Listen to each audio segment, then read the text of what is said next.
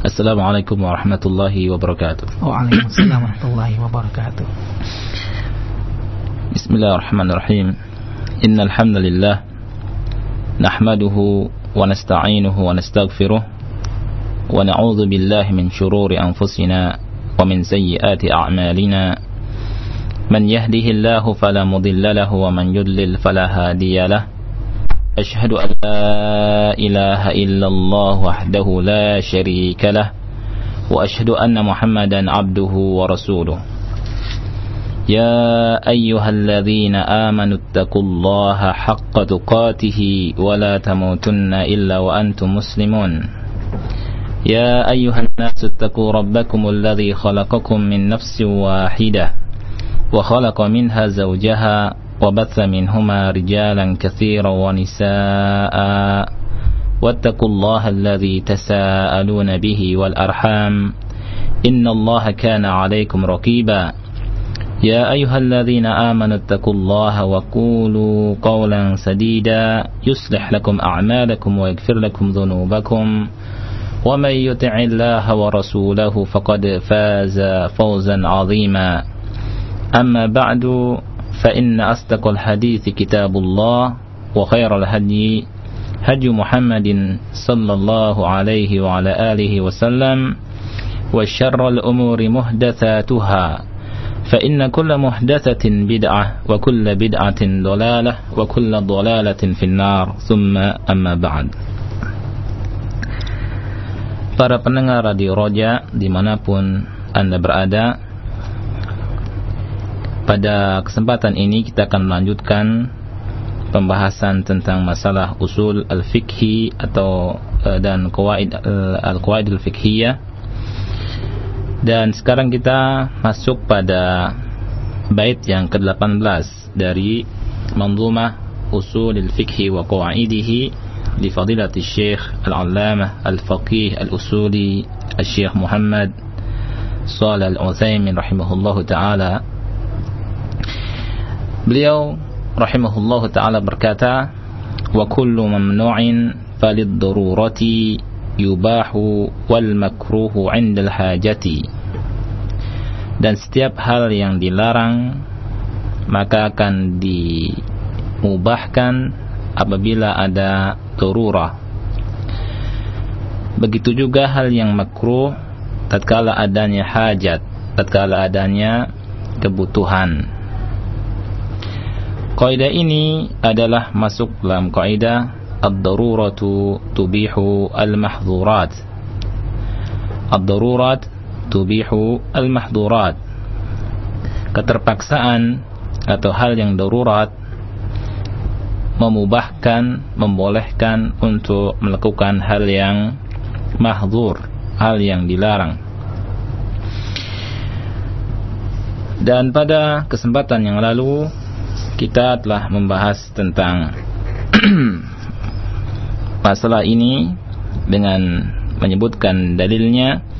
Di antara adalah surat Al-Maidah ayat 3 yang disebutkan oleh Fadilatul Syekh dalam kitab ini. Juga Al-Baqarah ayat 173 juga Al-An'am ayat 119 dan juga kita telah membacakan tentang dua syarat ya dua syarat yang mesti kita ketahui bahwa hal yang dilarang itu akan dibolehkan dilakukan atau dikonsumsi. Dua syarat tersebut ini syarat yang mesti kita perhatikan yang disebut oleh Syekh Muhammad Ibn Salih al-Saim rahimahullah ta'ala. Yang pertama adalah an-nattarra ila hadzal muharrami bi'ainihi kita betul-betul terpaksa untuk mengkonsumsi zat ini zat yang diharamkan oleh Allah ini. E, mak maknanya disebutkan oleh Syekh adalah kita tidak menjumpai apa pun sesuatu pun kecuali hal tersebut untuk menghilangkan atau untuk memenuhi hal yang darurat ini. Ya tetapi kalau misalkan ada yang bisa atau pengganti daripada hal yang haram ini maka tidak boleh tidak dihukumi dengan hukum darurat Adapun syarat yang kedua beliau berkata adalah antandafi'a ad-daruratu bihi. Ya, bahwa kebutuhannya betul-betul terpenuhi dengan dengannya, dengan hal yang haram tersebut. Tetapi kalau kita ragu-ragu, maka juga di sini hukumnya tidak boleh mengkonsumsi yang haram tersebut. Beliau rahimahullahu taala mencontohkan kepada kita tentang hal tersebut adalah apabila dikatakan kepada kita atau kepada seseorang yang sakit kemudian uh, dikatakan bahwa hendaknya engkau meminum khamr. Niscaya akan sembuh dari penyakitmu. Maka uh, di sini kita katakan bahwa tidak boleh bagi engkau untuk minum khamr. Ya. Walaupun dikatakan bahwa khamr tersebut bisa menyembuhkan penyakit. Kenapa dengan dua alasan yang disebut oleh Syekh uh, Utsaimin dari sisi ta'lil dan dari sisi uh, dalil. Ya dari sisi ta'lil dan dari sisi dalil. Adapun dari sisi ta'lil dari sisi taklil dari akal ya ada dua hal. Yang pertama bahwa tidak yakin ya la yatayaqqanu asy-syifa'u bihi. Tidak ada keyakinan minum khamr ya itu bisa menyembuhkan penyakit ini yang pertama bahkan mungkin tatkala dia minum ya tidak akan sembuh dari penyakitnya ya. dan beliau berkata juga karena kita banyak melihat orang-orang yang uh, sakit ya kemudian mengkonsumsi obat-obat yang bermanfaat tetapi tidak bermanfaat bagi orang-orang tersebut. Ini alasan yang pertama ya. Tidak boleh berobat dengan khamar dengan alasan yang pertama ini bahwa tidak ada keyakinan. Kita tidak yakin dan orang yang mengkonsumsi khamr pun dia masih ragu-ragu apakah betul atau tidak. Itu yang pertama. Yang kedua bahwa orang yang sakit orang yang sakit terkadang itu bisa sembuh tanpa ilaj kata Syekh Utsaimin tanpa berobat karena dengan tawakalnya dia yang penuh kepada Allah Jalla wa ala dengan doanya dia kepada Robnya dan dengan doa manusia yang mereka berdoa kepada Allah Jalla wa'ala untuk kesembuhan orang tersebut. Ini dari sisi ta'lil, dari sisi akal. Adapun dari sisi dalil, dari sisi dalil adalah bahwa e, Nabi yang mulia alaihi salatu wassalam beliau bersabda bahwa inna allaha lam yaj'al shifa'akum fima hurrima alaikum. Sesungguhnya Allah Jalla wa'ala tidak menjadikan kesembuhan kalian di dalam hal yang diharamkan atas kalian. Ya. Allah Subhanahu wa taala tidak menjadikan uh, obat dalam hal yang haram. Ya. Ini contoh yang diberikan oleh uh, Fadilatul Syekh Muhammad Ibnu Shalih Al rahimahullahu taala bahwa minum khamar itu tidak uh, bukan merupakan hal yang darurat dalam uh, untuk mengobati sebuah penyakit. Dan tentunya uh, ini adalah sesuatu yang mesti kita perhatikan dan mesti kita pelajari dan kita hendaknya hafal tentang dua syarat ini ya, syarat sesuatu yang haram bisa menjadi mubah dengan dua syarat ini. Syarat yang pertama adalah an nattarra ila dzalikal muharrami bi'ainihi. Yang kedua al an tandafi'ad daruratu bihi. Taib.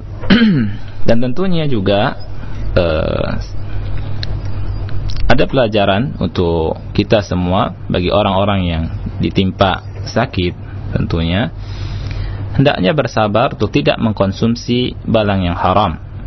Ya, dengan sebab alasan tadi juga orang yang sakit mudah-mudahan hal tersebut menjadi kafarah, menjadi kafarat ya, sebagai penebus dosa atau sebagai pengangkat derajat orang tersebut di sisi Allah Jalla wa ala.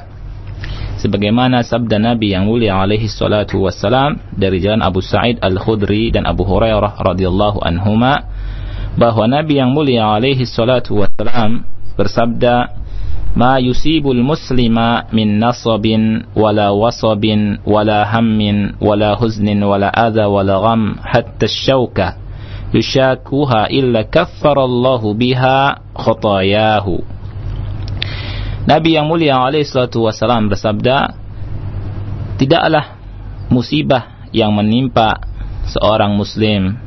Ya, tidak ada musibah yang menimpa seorang muslim apakah itu nasab? Nasab ini adalah ta'ab artinya kelelahan kecapean ya. atau juga wasab artinya sakit.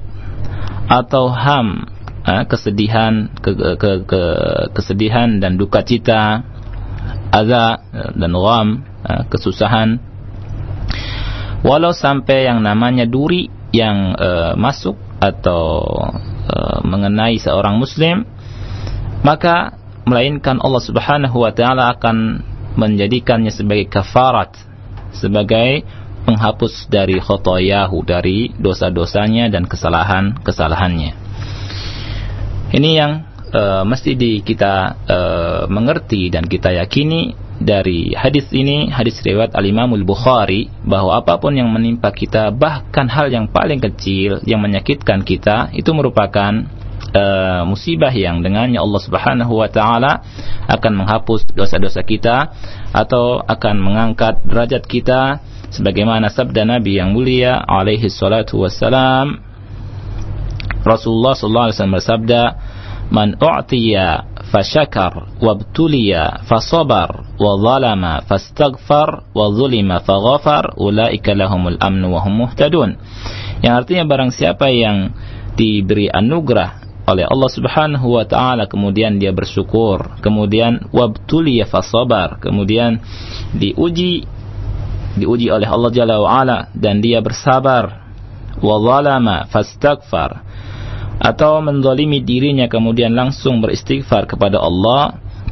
Atau dizalimi dan kemudian dia memaafkannya Allah Subhanahu wa taala berkata ulaika lahumul amnu wa hum muhtadun. Mereka adalah orang-orang yang mendapatkan nanti akan mendapat, mendapatkan keamanan dan mereka adalah orang-orang yang uh, mendapatkan hidayah.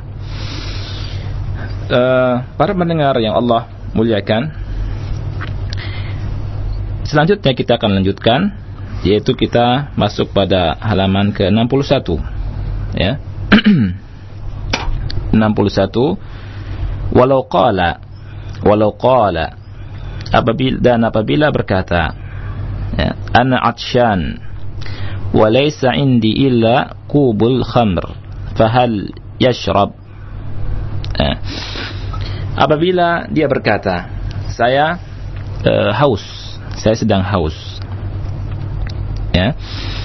Dan saya tidak memiliki melainkan satu gelas dari khamr apakah boleh untuk meminum? Ya. Al-jawab jawabannya adalah tidak. Kata Syekh Utsaimin, la. Kama qala ulama sebagaimana perkataan para ulama. Li'annahu la tandafi'u bihi ad-daruratu bal la yaziduhu illa 'atshan فإذا لا فائدة من انتهاك المحرم لأنه لا تندفع به الضرورة falam yatahaqqaq asy-syartu tsani. Jadi kalau ada orang yang berkata, "Saya haus, kemudian bolehkah saya minum khamar?" Maka jawabannya adalah tidak. Dan ini disebutkan oleh para ulama. Apa alasannya? Alasannya adalah la tandafi'u bihi darurah. Ya, karena kemudaratannya tidak akan hilang dengan khamar tersebut. Bahkan kata ulama kata Syekh dia akan menjadikan dia semakin haus yaziduhu illa atshan kalau begitu maka tidak ada faidah dari minum khamr ya dari melakukan hal yang haram ini karena daruratnya tidak akan terpenuhi dengannya. Dan dari sini kita mengetahui tidak tidak ada terwujudnya syarat yang kedua. Ya. Jadi dua syarat ini mesti kita perhatikan. Syarat yang pertama dibolehkannya kita melakukan hal yang haram, ya, mengkonsumsi hal yang haram. Yang pertama adalah kita betul-betul terpaksa, tidak ada e, zat lain yang kita konsumsi kecuali dia. Ya, kecuali hal yang haram, kecuali barang yang haram, minuman yang haram atau makanan yang haram. Ini yang pertama. Yang kedua, kita yakin bahwa hal yang haram tersebut betul-betul akan menghilangkan uh, keterpaksaan atau dururat atau butuhnya kita saat itu. Kalau tidak, maka uh, tidak boleh. Dan dalam kasus ini, kasus uh, orang yang haus, atsyan, kemudian dia katakan saya akan minum khamar, maka kita katakan tidak. Ya? Karena syarat yang kedua tidak terwujudkan. Orang yang minum khamar akan semakin haus. Nah. Walau qala qailun. Dan apabila ada yang berkata Law ittarra al-maridu ila syurbi ad-dami lit-tadawi bihi fahal yajuzu lahu dhalik? Apabila seorang yang uh, sakit dia terpaksa untuk minum darah untuk berobat apakah boleh untuk melakukannya? Ya, ini kasus. Apabila ada orang yang sakit kemudian dikatakan dia e, terpaksa untuk minum darah. Apakah e, boleh dia melakukan hal tersebut? Maka jawabannya adalah la yajuzu lahu tidak boleh melakukannya. Tidak boleh melakukannya. Eh? kenapa sebabnya atau apa sebabnya? Karena di sini dua syarat tidak terpenuhi. Lintifai asyartaini dua syaratnya tidak terpenuhi. Ya itu syarat yang pertama betul-betul kita ini mutor betul-betul kita ini terpaksa untuk melakukannya. Sedangkan kalau minum e, darah maka kita tidak tidak mutor tidak terpaksa. Karena misalnya ada yang bisa diminum air putih atau obat dan seterusnya ya. Yang kedua di sini kita mengetahui syarat yang kedua adalah hendaknya betul-betul yakin bahwa hal yang mudarat ini akan bisa terpenuhi dengan mengkonsumsi, mengkonsumsi hal yang haram tersebut. Tetapi dengan darah tentunya tidak akan terpenuhi. Bahkan um, bisa menjadi tambah sakit atau tidak ada artinya sama sekali. Kita masuk ke halaman ke-62 ya. Jadi bisa dilihat di halaman yang ke-62 bagi yang memiliki kitabnya. Perhatikan beliau akan menyebut uh, akan menyebutkan sebuah masalah ya.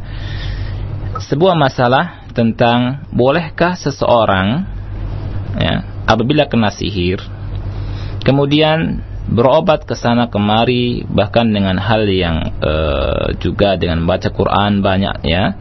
Tetapi tidak sembuh-sembuh uh, penyakitnya apakah boleh ya apakah boleh menghilangkan orang yang misalkan kena sihir itu menghilangkannya dengan melakukan sihir kembali. Artinya melawan sihir dengan sihir. Eh? saya bacakan masalah ini. Beliau berkata di sini mas'alatun hal yadkhulu tahta qa'idati ad-daruratu atau ad-darurati tubihul mas'alatu fakki as-sihri bis-sihri. Idza qama al-musabu bi qira'atil Qur'ani katsiratan eh, katsiran bal wa jami'i faidah. Ya. Pertanyaannya mesti kita pahami. Masalah ya. Apakah masuk di bawah kaidah ad-darurat tubihul mahdzurat sebuah masalah ya menghilangkan pen, e, pengaruh sihir ya sakit karena pengaruh sihir dengan melakukan sihir lagi menghilangkannya dengan melakukan sihir. Apabila orang yang tertimpa sihir ini sudah melakukan hal-hal yang bermanfaat seperti membaca Al-Quran ya sudah banyak membaca Al-Quran bahkan sudah uh, berobat dengan anwa'il ilaj dengan berbagai macam jenis pengobatan. Tapi duna faidah tanpa adanya faidah. Ini permasalahan ya. Dan ini terjadi di masyarakat kita ya. Jadi uh, orang yang terkena sihir orang yang terkena uh, orang yang mashur dia merukyah dirinya atau uh, orang merukyahnya dan dia banyak membaca Al-Qur'anul Karim, kemudian juga sudah berobat pergi ke sana kemari ya, menghabiskan uang banyak pergi de, safar ya. Tetapi tidak ada faedah. Tidak ada faedah. Kemudian ada datang orang kepada orang yang terkena musibah ini yang ditimpa sihir ini. Kalau begitu kita gunakan sihir lagi untuk mengusir sihir ini. Ya. Baik. Permasalahan ini apakah boleh atau tidak dalam dalam masalah uh, ini atau masuk dalam uh, darurat tubihul mahdurat atau tidak? Uh, masalah ini dijawab oleh Syekh Muhammad Ibn Shalih Al-Utsaimin rahimahullah taala beliau berkata naqul yadkhulu tahta hadhihi al-qa'idati على المشهور من مذهب الإمام أحمد رحمه الله كما صرحوا به قالوا يجوز هل السحر بالسحر ضرورة ولكن ولكن هذا القول ينشأ عنه مفسدة وهي كثرة تعلم السحر من أجل حل السحر لأن حل السحر حل السحر قد يكون بعوض كبير جدا فيصبح الناس يتعلمون السحر ليفك السحر بالقيمة الكبيرة فلهذا يمنع منه طيب beliau rahimahullah taala berkata beliau berkata ini masuk dalam kaidah dalam kaidah ad-darurat tubihul mahdhurat menurut pendapat yang masyhur dari madhab Imam Ahmad bin Hanbal rahimahullahu taala kama sarrahu bihi sebagaimana mereka telah mentasrihnya. Artinya telah mengatakannya dengan terang-terangan dan jelas bahwa uh, mengusir atau mengobati orang yang tertimpa musibah dengan ditimpa sihir kemudian telah berobat ke sana kemari dan telah banyak baca Quran tetapi tidak sembuh-sembuh. Kemudian menggunakan sihir kembali. Maka menurut hal yang uh, pendapat yang masyhur dari madhab al-Imam Ahmad rahimahullahu taala hal ini masuk dalam kaidah ini. Ad-dururat tubihul mahdhurat nah kita tahu bahwa menggunakan sihir adalah perbuatan yang haram. Ya. Melakukan sihir perbuatan yang haram dilarang oleh agama, dilarang oleh Allah Jalla wa ala dan dilarang oleh Rasulullah sallallahu alaihi wa alihi wasallam dalam Al-Qur'an, dalam sunnah Nabi yang mulia alaihi salatu wasalam. Baik. Tetapi tatkala sudah mudarat maka hal ini apakah masuk dalam kaidah ini? Nah, menurut pendapat Imam Ahmad rahimahullah taala pendapat yang masyhur dibolehkan. Karena seperti itu. Mereka berkata bahwa boleh ya menghilangkan sihir dengan sihir karena darurat. Karena darurat. Baik. Uh, karena darurat ya saya ulangi. Mereka berkata ya juzu halus sihri bis sihri daruratan. Boleh ya menghilangkan sihir melawan sihir dengan sihir karena asas darurat Uh, Syekh Muhammad bin Shalih Al rahimahullah menyampaikan uh, pendapat dari uh, pendapat Al Imam Ahmad rahimahullah di antara pendapat yang masyhur. Tetapi beliau berkata karena beliau tidak setuju dengan pendapat ini ya. Lihat beliau berkata walakinna hadzal qaul yansha anhu mafsada akan tetapi pendapat ini qaul di sini arti pendapat ya. Akan tetapi pendapat ini akan muncul dari pendapat bolehnya menggunakan sihir untuk melawan sihir itu akan muncul mafsadah. Akan muncul kefas eh, fasad. Akan muncul kerusakan kemudaratan yang lain. Apakah itu? Yaitu kathratu ta'allum sihir, yaitu akan muncul banyaknya orang yang akan belajar sihir. Min ajli sihir karena untuk apa? Melawan sihir. Taib لأن حل حل السحر قد يكون بعوض كبير جدا kata beliau karena uh,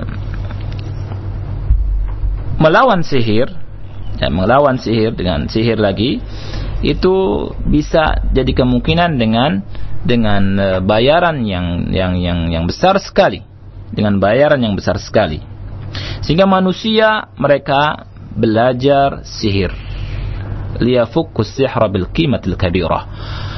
Untuk mencegah sihir dengan sihir untuk mendapatkan uh, kimah yang besar sekali. Untuk mendapatkan uh, upah ya biaya yang besar sekali. Falihada yumna'u minhu. Oleh karena itu hal ini dilarang. Ini pendapat Syekh Thaymin uh, beliau tidak setuju dengan pendapat yang masyhur dari pendapat al-Imam madhab Imam Ahmad rahimahullahu taala. Nah. Kemudian beliau berkata, "Tsumma innana naqul." Kemudian kita berkata, kita berkata, "Inna halla sihri bis-sirhi qad yahsulu wa qad la yahsul." Nah, ini perhatikan. Kita katakan sesungguhnya melawan sihir dengan melakukan sihir, melawan sihir dengan melakukan sihir, ini bisa terjadi dan bisa juga tidak. Bisa bermanfaat juga uh, dan bisa juga tidak. Ya, qad yahsul terkadang uh, bermanfaat dan terkadang tidak. Terkadang bisa terusir dengan sihir lagi, terkadang tidak. Ya. Eh, ini. Summa innahu la yata'ayyanu hal halus sihri bis sihr. Ya. Kemudian masalahnya juga tidak wajib me melakukan sihir, mengusir uh, sihir, menyembuhkan orang yang terkena sihir dengan melakukan sihir lagi tidak tidak wajib. Kenapa tidak wajib? Karena apa? Faqad yuhallus sihru bil Qur'ani wal adwiyatil mubahati wa ma ashbaha dzalik kata beliau. Nah, ini pasti diperhatikan. Karena terkadang atau bisa sihir itu ya bisa sihir itu ditumpas dan dihilangkan dengan Al-Quran dan dengan doa-doa yang dibolehkan dengan uh, obat-obat yang mubah. Adwiyah artinya dawa ya al adwiyah jamak dari dawa dawaun jamaknya adwiyatun ya. Di sini beliau berkata bil qur'ani wal adwiyatil mubahah. Bisa eh, dengan eh, apa? Quran artinya dibaca dengan baca ruqyah orang yang sakit ya, kena sihir dibacakan ruqyah dibacakan surat Al-Fatihah ya dibacakan dengan surat Al-Baqarah dibacakan dengan surat-surat yang lain di antara ayat kursi yang di dalam Al-Baqarah atau dua ayat, dua ayat terakhir dalam surat Al-Baqarah kemudian bisa juga dengan surat Al-Safat kemudian juga dengan uh, surat Al-Ikhlas, Al-Falaq dan An-Nas ya. Kemudian diingatkan dengan uh, selalu membaca Quran dan berzikir pagi dan petang, kemudian juga dengan uh, doa-doa dari Nabi yang mulia alaihi salatu wasalam. Ya.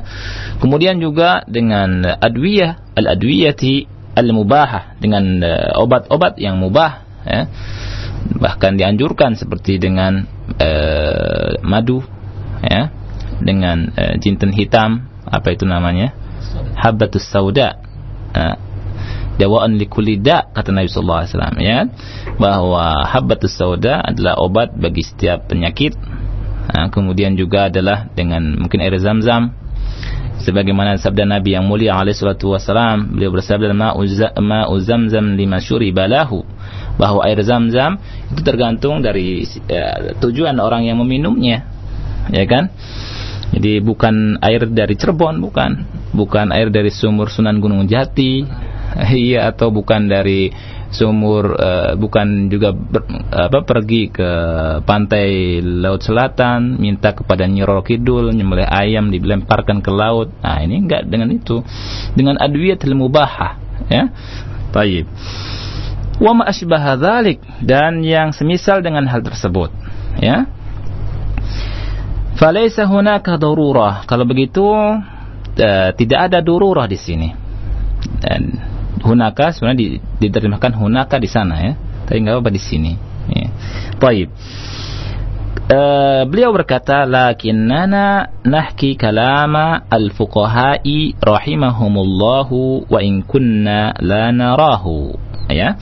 Beliau syekh berkata akan tetapi uh, kami menghi menghi menghikayatkan ya kami menghikayatkan. Lihat di sini saya satu ya. Saya Utsaimin satu tapi dengan menggunakan kalimat nahki nahki ya. Ini boleh dalam bahasa Arab boleh menggunakan nun uh, untuk apa namanya untuk seorang itu boleh ya. Allah Subhanahu wa taala di dalam Al-Qur'an sering menggunakan kalimat uh, nahnu inna nahnu nazzalna dzikra wa inna lahu lahafidhun ya. Lihat di sini Syekh Utsaimin berkata sesungguhnya kami menghikayatkan kalamul fuqaha perkataan para fuqaha ya ahli fikih yang berbeda pendapat tentang masalah bolehkah mengusir gangguan sihir dengan sihir ya. Dan Syekh Utsaimin berkata wa in kunna la narahu walaupun kita tidak sependapat dengan pendapat ini. Wa in kunna la narahu walaupun kita tidak memandangnya. Artinya tidak sependapat dengan pendapat bolehnya menggunakan sihir dalam mengusir. Sihir karena akan muncul mafsadah yang tadi disebutkan.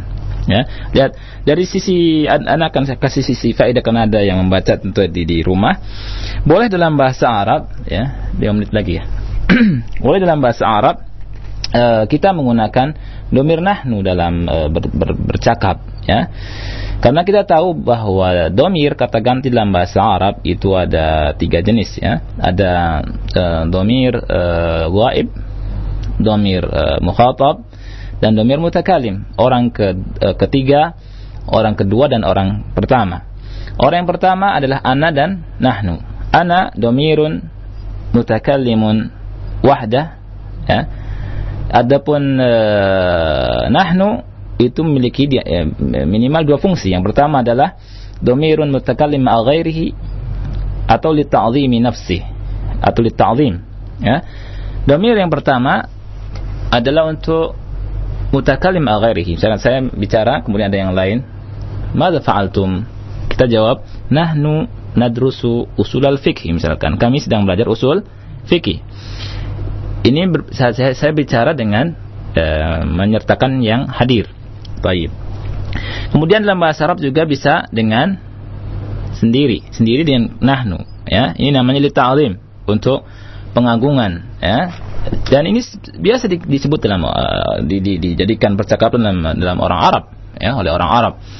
Sehingga Allah Subhanahu wa taala adalah yang juga paling berhak menggunakannya dalam Al-Qur'an. ya, banyak uh, Allah taala menyebut dengan uh, kami kami dalam Al-Qur'an. Seperti Inna nahnu nazzalna dzikra wa inna lahu lahafizun. Sesungguhnya kamilah yang menurunkan Al-Qur'an dan sesungguhnya kamilah yang menjaganya. Ya. Kemudian juga uh, uh, banyak ya. Wa kulna lil malaikati dan ingatlah tatkala kami berkata kepada para malaikat kan sendiri Allah Jalla wa Allah Subhanahu wa taala ya. Ingat bahwa bukan berarti Allah banyak. Karena orang-orang Nasrani, orang-orang Kristen itu mencoba untuk membuat subhat keraguan kepada anak-anak muda kaum muslimin dengan mengatakan kalian mengatakan bahwa e, Tuhan kami banyak tiga. Nah, sedangkan di Quran juga itu Tuhannya katanya satu tapi pakai kenapa pakai kami dalam Al-Quran? Ah ini mesti kita bisa jawab ya. Kita bisa jawab karena bahasa uh, terjemahan dengan terjemahan uh, bahasa Arab terjemahan Indonesia ke, ke bahasa Arab ya. Ini jawabannya adalah untuk ta'zim li ta'zim untuk pengagungan diri ya. Bukan banyak ini yang mesti diketahui. Dan e, bukan seperti apa yang dijawab oleh seorang yang e, sok tahu ya. Dulu anak pernah dengar waktu kecil itu ada yang ditanya salah satu orang ya salah satu dai ya.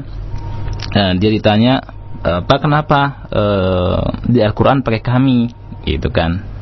Dia jawab jawabannya adalah karena terjemahannya belum pakai EYD Nah, ya, belum pakai ejaan yang disempurnakan. Nah, ini musibah jawabannya ya. Padahal uh, benar terjemahannya dan uh, yang menerjemahkan kita lihat adalah orang-orang uh, yang cukup mampu dan sangat mampu untuk menerjemahkan Al-Qur'an ya. Uh, barangkali ini yang uh, bisa saya sampaikan ya. Mudah-mudahan uh, bermanfaat dari apa yang saya sampaikan. Ya kemudian kita uh, jeda kemudian kita buka tanya jawab. Nah. Nah, jazakumullahu khairan atas materi yang telah disampaikan di hari ini. Dan selanjutnya para pendengar semua kita akan ikuti sesi soal jawab bersama beliau. Akan tapi kami akan buka sesi soal jawab ini setelah jeda berikut ini dan untuk Anda yang ingin bertanya langsung Anda bisa menghubungi di 08 Maaf di 0218236543 atau untuk Anda yang ingin bertanya melalui pesan singkat di 0819896543 dan kami akan jeda terlebih dahulu. Setelah itu kami akan buka sisa untuk Anda semua. بالله من الشيطان الرجيم. قال إنما أشكو بثي وحزني إلى الله وأعلم من الله ما لا تعلمون. رجاء للذاكرين والذاكرات. القرآن. لو أنزلنا هذا القرآن على جبل لرأيته خاشعا متصدعا من خشية الله. وتلك الأمثال نضربها للناس لعلهم يتفكرون. رجاء راديو دعوة على السنة والجماعة للذاكرين والذاكرات. القرآن. وبالحق أنزلناه وبالحق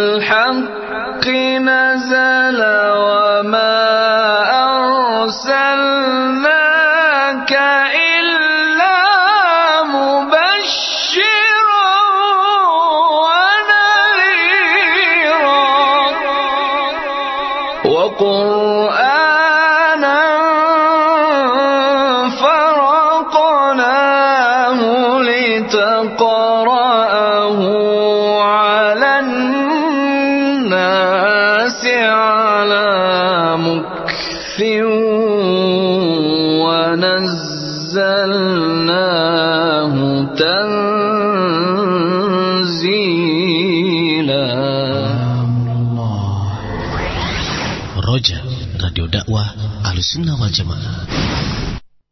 Assalamualaikum warahmatullahi wabarakatuh. Para pendengar semua, Alhamdulillah telah kita ikuti bersama dan kita simak satu kajian yang telah dipaparkan dan dijelaskan oleh Al-Ustaz Abuya Al-Qurnaidi Afidullahu Ta'ala. Dan selanjutnya kami akan buka sesi salja untuk Anda semua yang ingin bertanya langsung. Anda bisa bertanya di 8236543 ataupun Anda yang ingin bertanya melalui pesan singkat, Anda bisa menghubungi di 0819 896543. Baik Ustaz, kita angkat pertanyaan yang pertama Ustaz. Assalamualaikum warahmatullahi wabarakatuh Ustaz. Waalaikumsalam warahmatullahi wabarakatuh. Ustaz, bolehkah apabila wanita minta diurut atau dipijat badannya Hmm. oleh wanita lain yang bukan mahram atau yaitu istri dari pamannya dan bagaimana bagian mana bagian mana saja yang tidak boleh diperlihatkan syukuran dari uh, Hafsah di Ciledug silakan Ustaz. Nah. Bismillahirrahmanirrahim. Alhamdulillah. Wassalatu wassalamu ala Rasulillah wa ala alihi wa ashabihi wa man wala wa la hawla wa la quwwata illa billahi amma ba'd. Bolehkah seorang wanita meminta atau dipijat oleh wanita yang lain? Taib. Jawabannya adalah boleh. Ya, dan itu dalam rangka untuk saling tolong menolong dalam eh, kebaikan ya apalagi kalau misalkan uh, wanita yang dipijat itu karena betul-betul ada sakitnya ya. ada sebagian wanita yang diberi uh, kelebihan oleh Allah Subhanahu wa taala mengetahui uh, pijat refleksi dan seterusnya untuk pengobatan maka boleh bagi seorang wanita ini memijat wanita yang lainnya ya. kemudian uh, uh, tentunya sesuai dengan uh, dengan dengan kadar dari penyakit yang ada ya dari penyakit yang ada dari si wanita yang sakit tersebut ya. Dan apabila tidak dibutuhkan untuk dibuka daerah-daerah tertentu maka jangan dibuka. Itulah ya. Tetapi kalau misalkan seperti bekam kan tentunya butuh untuk dibuka kan gitu. Ada yang uh, wanita yang bisa apa namanya bisa punya kelebihan untuk bekam ya kan dibuka dibuka misalnya daerah dada dan daerah tertentu yang dia memang sakitnya parah dan butuh bekam di situ maka itu boleh. Ya itu boleh. Tetapi kalau tidak misalkan tidak ada kebutuhan kemudian dibuka itu yang nggak boleh. Ya dilihat dari sisi butuh tidak butuhnya. Darurat yang di situ kan uh, ada titik-titik yang mesti membuka uh, aurat kan wanita dan seperti itu. Eh, wajar saja dari sisi kewajarannya seperti itu uh, jadi boleh bagi seorang wanita uh, memijat atau dipijat uh, oleh wanita lainnya sesama wanita ya. Tetapi nggak boleh dipijat oleh laki. Tetapi kalau oleh suaminya itu boleh. Wallahu alam bisawab nah. Ustaz. Jazakumullahu khairan atas jawaban yang telah Anda berikan Ustaz. dan selanjutnya kami angkat pertanyaan dari pendengar kita di Tanjung Priok dengan Erwin. Halo. Halo Assalamualaikum Waalaikumsalam warahmatullahi Ya silakan. Saya punya adik angkat yang diangkat pada umur 3 bulan, sekarang dia sudah berumur Iya. 16 tahun ya. Iya. Nah, pada waktu 3 bulan itu dia sempat disusuin oleh ibu saya. Iya. Ya disusuin oleh ibu saya, saya sama sebulan ya, kurang lebih sebulan. Iya. Nah itu dalam hal berwudu gitu. Apakah batal bila saya bersentuhan dengan adik angkat saya itu? Nah. Ya Itu- cukup. Betul saja Ustaz. Ya cukup ya. Terima kasih ya Pak Erwin. Ya. Assalamualaikum. Waalaikumsalam warahmatullahi wabarakatuh. Silakan Ustaz. Nah, e, tentang masalah adik angkat dan tentang masalah e, bersentuhan dengan kulit wanita setelah berwudu. Masalah yang pertama tentang e, mengangkat adik angkat atau mengangkat anak angkat ya. Atau e, secara umum ya mengangkat anak angkat itu tidak ada ya. Tapi kalau mau ngurus bantu itu nggak apa-apa. Tapi kalau misalnya diangkat anak itu sebagai anak ya itu tidak boleh. Karena apa? Karena misalkan seseorang mengangkat anak kan dia bukan mahramnya kalau sudah besar ya. Bukan mahramnya. Dan si perempuan itu bisa boleh dinikahi. Dan banyak hukum-hukum di sana kalau misalkan dia aku angkat dijadikan anak angkat nanti akan berhubungan dengan masalah warisan. Nanti akan berhubungan dengan masalah eh, bolehkah tidak ikhtilat dan berkhalwat dengan eh, wanita yang bukan mahramnya ya? Ini mesti diperhatikan oleh kita semua dan diperhatikan oleh bukan dari eh, si bertanya tadi. Ini alhamdulillah untuk dalam rangka menasihati kita semua ya. Eh, loncatan untuk menasihati kita semua karena saya masih banyak melihat ya masih banyak melihat. Bahkan eh, sebagian eh, yang masih sudah ngaji kan gitu. Itu mengangkat anak wanita ya, sudah gede sudah gede ya sudah besar. Itu padahal dia bukan mahramnya. Tidak tidak tidak tidak halal bagi laki-laki ini berpegang tangan dengan anak ini dengan wanita ini. Walaupun dididik atau diangkat dari kecil karena dia bukan mahramnya tidak halal juga mencium eh, keningnya atau pipinya ya dan seterusnya. Tapi alhamdulillah tadi itu anak angkat kalau tadi kan di, di, di- disusui sama ibunya kan? Satu bulan satu ya. satu bulan. Nah itu eh, bisa jadi saudara persusuan kalau gitu ya. Jadi kalau misalkan eh, anak kemudian anak anak kemudian disusui oleh ibu kita maka jadi saudara persusuan ya dan tentunya susu yang jadi saudara persusuan adalah anak kecil yang disusui dengan eh, khamsu rada'at musbi'at dengan lima kali susu yang eh, mengenyangkan ya yang mengenyangkan dan ini yang yang dibolehkan. Tetapi kalau sudah gede, perempuan sudah gede, kemudian e, disusui dan seterusnya ini tidak ya. Taib. Masalah selanjutnya adalah masalah e, bersentuhan dengan kulit wanita setelah berwudu. Ya, apakah hukumnya membatalkan atau tidak? Taib. Secara umum, secara umum saya tidak membahas masalah anak angkat dan seterusnya. Secara umum bersentuhan dengan e, wanita setelah kita bersuci memang ulama ada perbedaan pendapat di sini dengan tiga madhab yang terkenal. Di antara madhab Al-Imam Syafi'i rahimahullah taala mengatakan bahwa laki-laki yang bersentuhan dengan wanita setelah bersuci maka batalat batal sucinya sama sekali secara mutlak. Ya. Ini pendapat pertama. Pendapat yang kedua adalah pendapat uh, Al-Imam Abu Hanifah rahimahullah taala yang mengatakan bahwa wanita uh, seorang laki-laki atau wanita yang bersuci kemudian setelah itu bersentuhan dengan sesama jenisnya, misalkan laki-laki sudah berwudu, ya. Uh, nyentuh wanita apa batal atau tidak? Menurut pendapat Al-Imam Abu Hanifah tidak batal. Tidak batal sama sekali. Jadi kalau misalkan la qadarullah ya di antara kita misal laki-laki setelah wudu kemudian tanpa sengaja menyentuh wanita kulitnya tanpa alas kan gitu maka ini kata Imam Abu Hanifah tidak batal tidak batal tapi kalau disengaja nggak batal juga tapi dosa ini harus diperhatikan ya ini kata Imam Abu Hanifah uh, pendapat yang ketiga pendapatnya Al-Imam Ahmad rahimahullah taala orang yang e, sudah bersuci kemudian menyentuh wanita, menyentuh wanita, maka apabila menyentuhnya dia tafsir, dia dengan tafsir. Apabila menyentuhnya dengan syahwat, apabila menyentuh dengan syahwat maka batal. Ya. Apabila menyentuhnya dengan tidak memakai syahwat, tidak ada syahwat, maka tidak batal. Ya. Jadi menurut pendapat madhab Imam Ahmad dibagi dua dengan syahwat atau tidak. Kalau dengan syahwat berarti batal. Kalau tidak dengan syahwat maka tidak batal. Baik. Dari tiga pendapat ulama ini, mana yang rojih, mana yang kuat, ataukah kuat semuanya? Nah, kita bingung kalau kuat semuanya kan gitu. Tapi kita mesti kalau lihat tiga, tiga perbedaan pendapat ini, para pendengar Allah muliakan, mesti ya, mesti kita akan mendapatkan ikhtilaf ini. Dan ini bukan ikhtilaf tadat, tapi ini ikhtilaf tanawu'. Nah, ini mesti kita pahami. Ini istilah tanawu ya. Uh, maka uh, kita lihat dari dalil-dalil yang ada, wallahu a'lam bishawab, kalau saya memandang yang terkuat adalah pendapat dari Imam Abu Hanifah rahimahullah taala. Ya. Al-Imam Abu Hanifah itu pendapatnya kuat, tidak didasari dengan eh, nas-nas uh, yang kuat. Ya. Seperti di antaranya adalah kalimat aulamastumun nisa ya. Aulamastumus nisa ya yang ada dalam Al-Qur'an.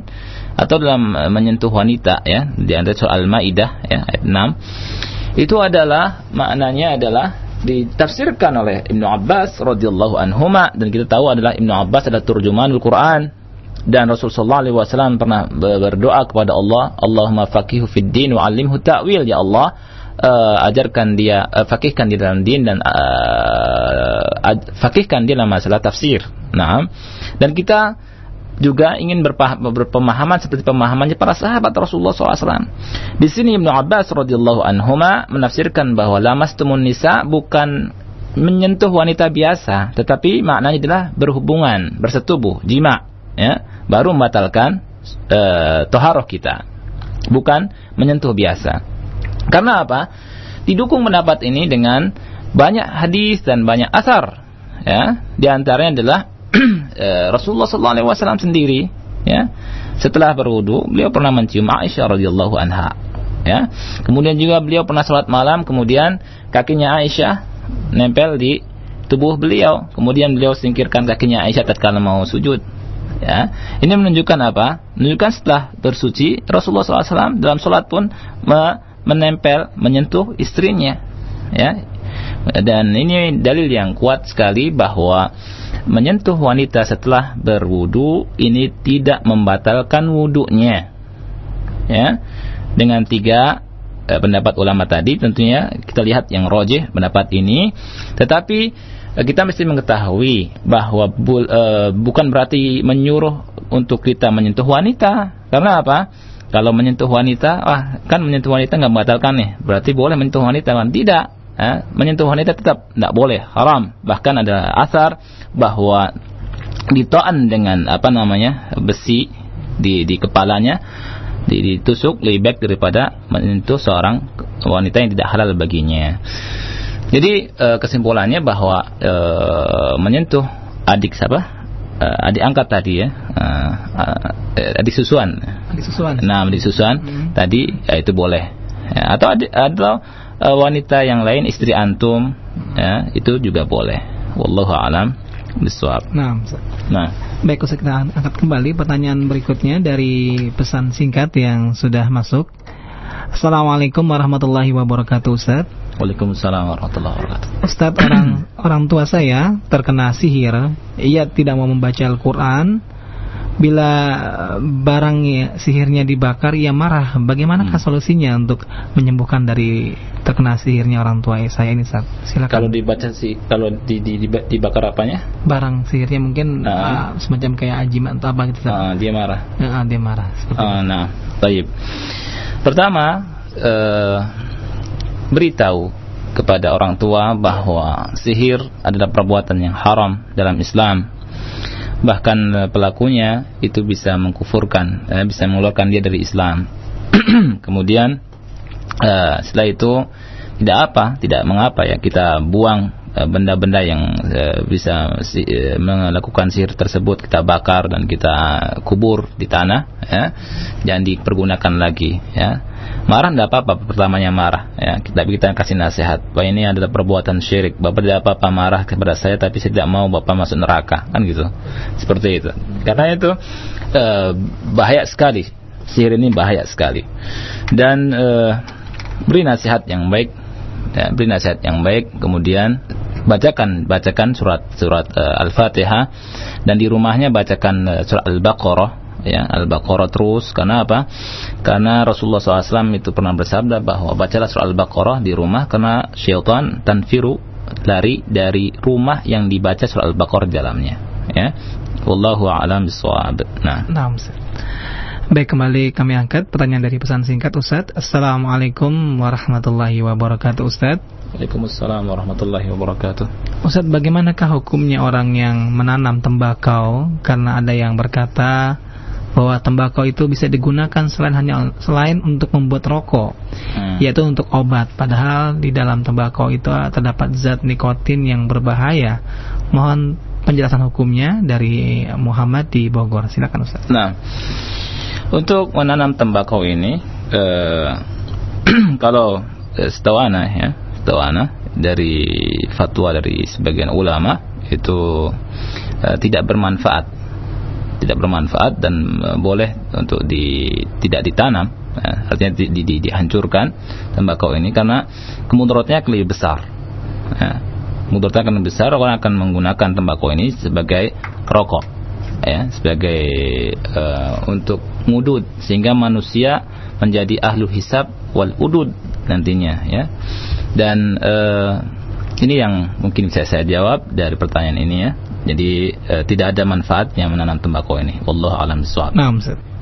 Baik, Ustaz. Mungkin tadi ada yang terlewat. Lalu bagaimanakah solusinya Ustaz tentang masalah Hmm. tadi Ustaz? Solusinya masalah yang mana itu tentang tembakau yang Ya. dipergunakan sebagai obat untuk uh, penyembuhan dan di dalamnya ternyata ada mengandung nikotin Ustaz. Allah alam. Kalau kita terapkan dengan kaidah ini, kalau kita terapkan kaidah dari eh, yang kita bahas, sesuatu yang eh, darurat, darurat itu mesti ada dua syarat. Syarat yang pertama ada apa? Eh, syarat yang pertama kita betul-betul Hmm. eh, mutar, Terpaksa. terpaksa, ya. dan tidak ada obat lain, ya, tidak ada obat lain dari hal ini. Yang kedua, betul-betul yakin bisa obat ini menyembuhkan dari penyakit ini. Kalau kita kembali kepada masa tembakau, yang pertama, bisa ada obat lain yang bisa dicari, ya. Karena Allah Subhanahu wa taala menurunkan eh, penyakit, pasti Allah menurunkan obatnya. Dan obatnya di dalam hal yang tidak diharamkan tentunya. Yang kedua, yang kedua, tidak ada keyakinan, tidak ada keyakinan bahwa tembakau ini bisa menyembuhkan sesuatu penyakit. Wallahu a'lam bishawab. Nah, Ustaz. Baik, Ustaz kita angkat kembali pertanyaan dari pesan singkat kembali Ustaz. Ya. Assalamualaikum warahmatullahi wabarakatuh Ustaz Ana Umu Sumayyah di Jalan Otista Mau menanyakan Ustaz Ana sudah lama mengkonsumsi obat, obat alergi CTM E, Baru tadi Ana tahu bahwa obat tersebut mengandung alkohol. Apakah saya berdosa selama ini Karena telah mengkonsumsi obat tersebut? Silakan Ustaz. Nah, orang yang tidak mengetahui tentang sesuatu sudah kita bahas permasalahan ini ya. orang yang tidak mengetahui itu ada uzur ya. Orang yang tidak mengetahui itu tidak ada uzur wa syar'u la yalzam qabla al-ilm kata Syekh Utsaimin ya dan kaidahnya bahwa syariat tidak wajib sebelum kita mengetahuinya ya jadi kalau seseorang melakukan sesuatu maksiat dia awal tidak tahu maka ada uzur dimaafkan oleh Allah Subhanahu wa taala tapi beda kalau sudah mengetahui kemudian dia mengkonsumsi maka tidak Allah alam suwab. Nah, Ustaz. Nah. Baik, Ustaz kita angkat kembali pertanyaan dari pendengar kita. Halo. Assalamualaikum warahmatullahi Waalaikumsalam warahmatullahi wabarakatuh. Dengan siapa ini? Eh, dari hamba Allah di Tangerang. Iya, Iya. silakan. Eh, gini Pak Ustadz, Iya. eh, bagaimana apakah dikatakan darurat apabila ada seorang tunanetra gitu Pak Ustadz, Eh, ketika dia sedang berjalan atau menyeberang itu, eh, terkadang yang membantu dia itu bukan mahram dan otomatis eh, terkadang dia suka apa bersentuhan gitu dengan yang menolongnya itu dan bukan mahram itu bagaimana Pak Ustadz? Hmm. Ya demikian. Ya, cukup. Waalaikumsalam warahmatullahi wabarakatuh. Silakan Ustaz. Nah, kalau misalkan memang tunanetranya tidak bisa menyeberang sama sekali dan tidak ada yang bisa menolong kecuali yang bukan mahramnya, maka tolonglah, tolonglah dan usahakan jangan menyentuh, ya. Atau kalau menyentuh dengan alas, ya, dengan alas dan bisa kan itu. Ah, itu ya. Jadi ditolong, wajib ditolong itu karena menolong ada pahala dalam menolongnya, ya. Dan ingat usahakan jangan sampai bersentuhan eh, yang bukan bukan apa mahramnya, bukan muhrim ya, bukan mahram. Nah, karena banyak orang yang salah ngomong, ya mesti dibedakan antara mahram sama Muhrim. Kalau muhrim orang yang ihram. Ya, ihram. Hmm. Kalau mahram ah, orang yang haram dinikahi. Baik. Nah, itu boleh ya, ukhti bisa menolong. Kalau bisa dituntun, dituntun, ya, tapi menuntunnya misalkan dengan suara ya sini pas sini lebih sulit misalnya itu kan ya. Ah, boleh dengan eh, di, di, di, di, di- ah, dipegang tapi jangan memegang eh, tanpa alas ya seperti itu. Kalau sama sekali tidak ada yang, yang bisa menyeberangkan dan memang dia sulit ya Hmm. menyeberangkannya, eh dia sulit menyeberangnya maka ditolong. Nah, Allah walaupun tanpa alas Ustaz ini. Eh? Walaupun tidak ada alas yang untuk Iya, kalau misalkan dia itu sangat darurat sekali, Nah. ya. Nah, kalau belum darurat tidak. Nah, Baik. baik Ustaz kita akan angkat kembali pertanyaan dari pendengar kita. Halo. Halo, Assalamualaikum. Waalaikumsalam warahmatullahi wabarakatuh. Dengan siapa dan di mana? Agil di Celincing. Iya, silakan Haji. Uh, Ustaz mau nanya Ustaz yang waktu Senin yang minggu lalu kalau nggak salah Ustaz pernah ngomong gini. Uh, uh, darurat nggak apa-apa yang apa karena haram. Tapi kalau misalnya ragu-ragu nggak boleh itu alasannya kenapa Ustaz? Ah iya. Bagus. Nah, ya cukup. Waalaikumsalam warahmatullahi wabarakatuh. Silakan Ustaz. Baik. Eh, itu berkenaan dengan syarat yang kedua, akhi. Ya, dengan syarat kedua. Perhatikan masalahnya. Eh, sesuatu yang eh, haram itu menjadi halal dengan darurat. Menjadi halal dengan adanya darurat. Tetapi dalam masalah ini ada dua syarat. Dalam masalah ini ada dua syarat. Syarat yang pertama, syarat yang pertama adalah an ila zalika al-muharram bi'ainihi. Kita betul-betul terpaksa untuk mengkonsumsi zat yang haram ini. Ini yang pertama. Artinya apa? Artinya kita tidak mendapatkan selain yang haram ini. Kita tidak mendapatkan selain yang haram ini. Ya. Seperti misalkan seseorang yang eh, lapar, kalau tidak misalkan eh, makan dia akan mati ya karena kelaparan. Dia boleh mengkonsumsi misalkan tidak ada lain daging kecuali daging yang haram. Tidak ada makanan ya yang lain kecuali makanan yang haram dikonsumsi. Nah, ini betul-betul terpaksa. Ini yang syarat yang pertama. Syarat yang kedua, antandafi ad-daruratu. Betul-betul kita yakin bahwa dengan mengkonsumsi yang darurat ini, yang darurat ini, mengkonsumsi yang haram ini, ma maaf, maka keterpaksaan darurat ini akan betul-betul eh, hilang dari kita. Keterpaksaan ini, darurat ini, misalkan eh, kematiannya bisa terhalangi, ya. Artinya tidak jadi mati, kan gitu. Orang dengan tidak terjadi binasa dengan memakan ini. Ya. Adapun syarat yang kedua ini, syarat yang kedua ini dengan kita yakin. Tapi kalau misalnya kita ragu-ragu, ah ini kayaknya kalau saya makan atau saya konsumsi yang haram ini, saya nggak yakin apakah akan e, darurat ini akan hilang atau tidak. Ah, kalau ada keraguan seperti ini, maka hukumnya tidak eh, boleh, tidak boleh, tetap haram. Mesti ada dua syarat ini. Ya, itu yang eh, maksud dari perkataan saya pekan yang lalu. Ya, Allah alam. Nah, Ustaz. Baik, Ustaz kita kembali angkat pertanyaan dari pendengar kita dengan Iya. Pak Ahsan di Jakarta. Halo. Halo. Ya. Assalamualaikum. Waalaikumsalam warahmatullahi wabarakatuh. Silakan, Pak. Eh, Ustadz, eh, Ana mau nanya, Iya. kalau apa, eh, Ana kan udah mau nikah, cuman eh, belum boleh karena ada kakaknya yang belum nikah gitu. Antum umurnya berapa? Umurnya sekitar 23. Tayyib. Karena ada adik yang belum nikah. Anak eh, kakaknya, Oh, kakak antum belum nikah. enggak kakaknya akhwatnya. Oh, kakak ahwatnya yang belum nikah. Tayyib. Terus? Ah. terus kan Ana udah bilang sama pihak mereka kan, Mm-mm. Terus kata mereka eh, nunggu kakaknya dulu, soalnya kemarin tuh udah udah dilangkahin, masa mau dilangkahin lagi gitu. Hmm, mm-mm. Nah terus eh, karena anak kan dulu belum tahu kenal waktu itu kan udah dua tahun, udah hampir tiga tahun lah. Iya, Nah, mungkin langsung ke pertanyaannya aja Pak Ahsan karena waktu yang sangat mepet ya, sekali. apakah boleh kalau anak nikah tanpa sepengetahuan orang tua? Orang tuanya siapa nih? Untuk ahwatnya. Orang tuanya ahwatnya ya? Iya, orang Oh tua. ya, Ahwat. cukup. Ah, Ahsan. karena karena apa namanya untuk menghindari maksiat aja atau ya maksiat yang lebih besar. Iya, Oh, baik, iya. paham. Terima kasih Hasan ya. Hmm. Terima kasih. Ya. Ya, Assalamualaikum. Waalaikumsalam. Waalaikumsalam warahmatullahi Silakan Ustaz. Nah, Tayyib, eh, pertama yang mesti dilakukan oleh antum adalah eh, istilahnya apa itu? Merayu keluarganya, ya. Membujuk keluarganya, bapak dan ibunya. Antum mesti bisa deketin tuh. Antum kan punya senjata bisa merayu ke orang tuanya, ke bapak dan ibunya. eh, saya mau menikah sama putri bapak dan insya Allah saya bertanggung jawab. Eh, dia, ya kan?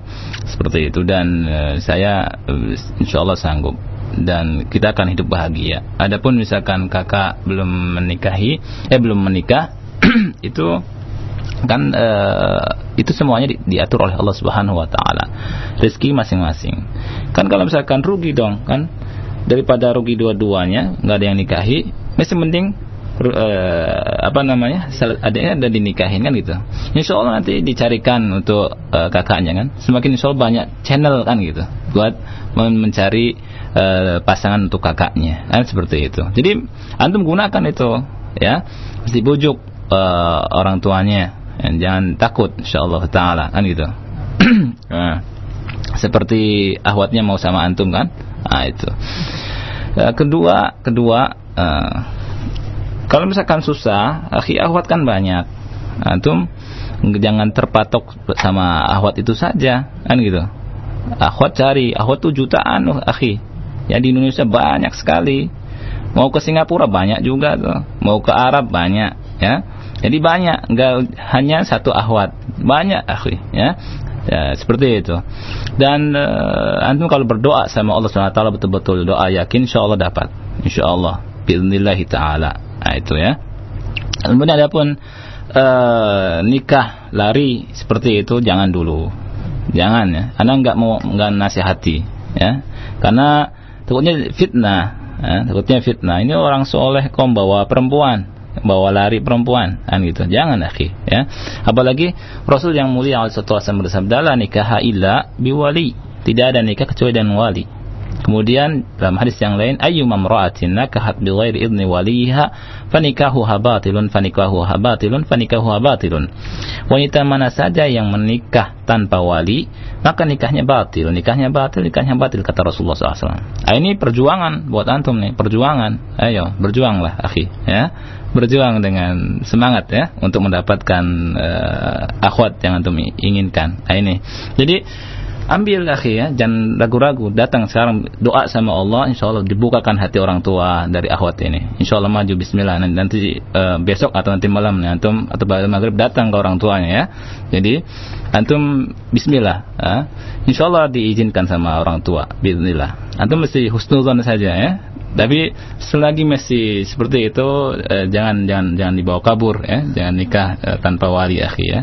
Eh, kecuali kalau ada hal-hal tertentu ya kan itu lain lain masalah Kem- kem- kemudian juga akhwat masih banyak akhi kan gitu dan yang lainnya jadi itu nasihat ana dan insyaallah Allah mudahkan sahalallahu amrak mudah-mudahan Allah mudahkan urusan antum dan kita berdoa aku Umar sini berdoa kita semua berdoa mudah-mudahan antum dapat jodoh yang secepatnya dan mudah-mudahan apa yang antum inginkan cepat terkabul Nah, Baik. Jadi intinya nikahnya itu haram Ustaz ya kalau tanpa wali Ustaz ya. iya Nah.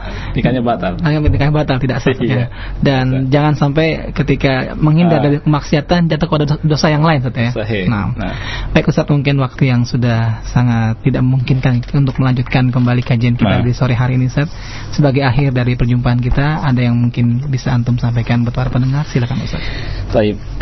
Alhamdulillah kita sudah menyelesaikan sebuah permasalahan dalam eh, masalah tentang kullu mamnu'in falid darurati yubahu wal makruhu indal hajati yaitu kaidah ad-darurat tubihul mahdhurat.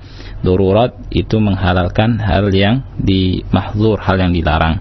Mudah-mudahan hal ini dipahami oleh kita semua dan eh, kita ingat-ingat dan Ana cuma memberi nasihat untuk diri Ana dan yang mendengarkannya marilah kita eh, semangat terus ya belajar dan tolabul ilmi koidah-koidah ini karena penting sekali dan penuh dengan uh, fawaid faidah yang sangat bermanfaat buat kita semua supaya hidup kita ini lurus berkatakan kita lurus di atas ilmu. Wallahu alam bisawab subhanakallahumma bihamdika. Asyhadu alla ilaha illa anta. Astaghfiruka wa atubu ilaik. Assalamualaikum warahmatullahi wabarakatuh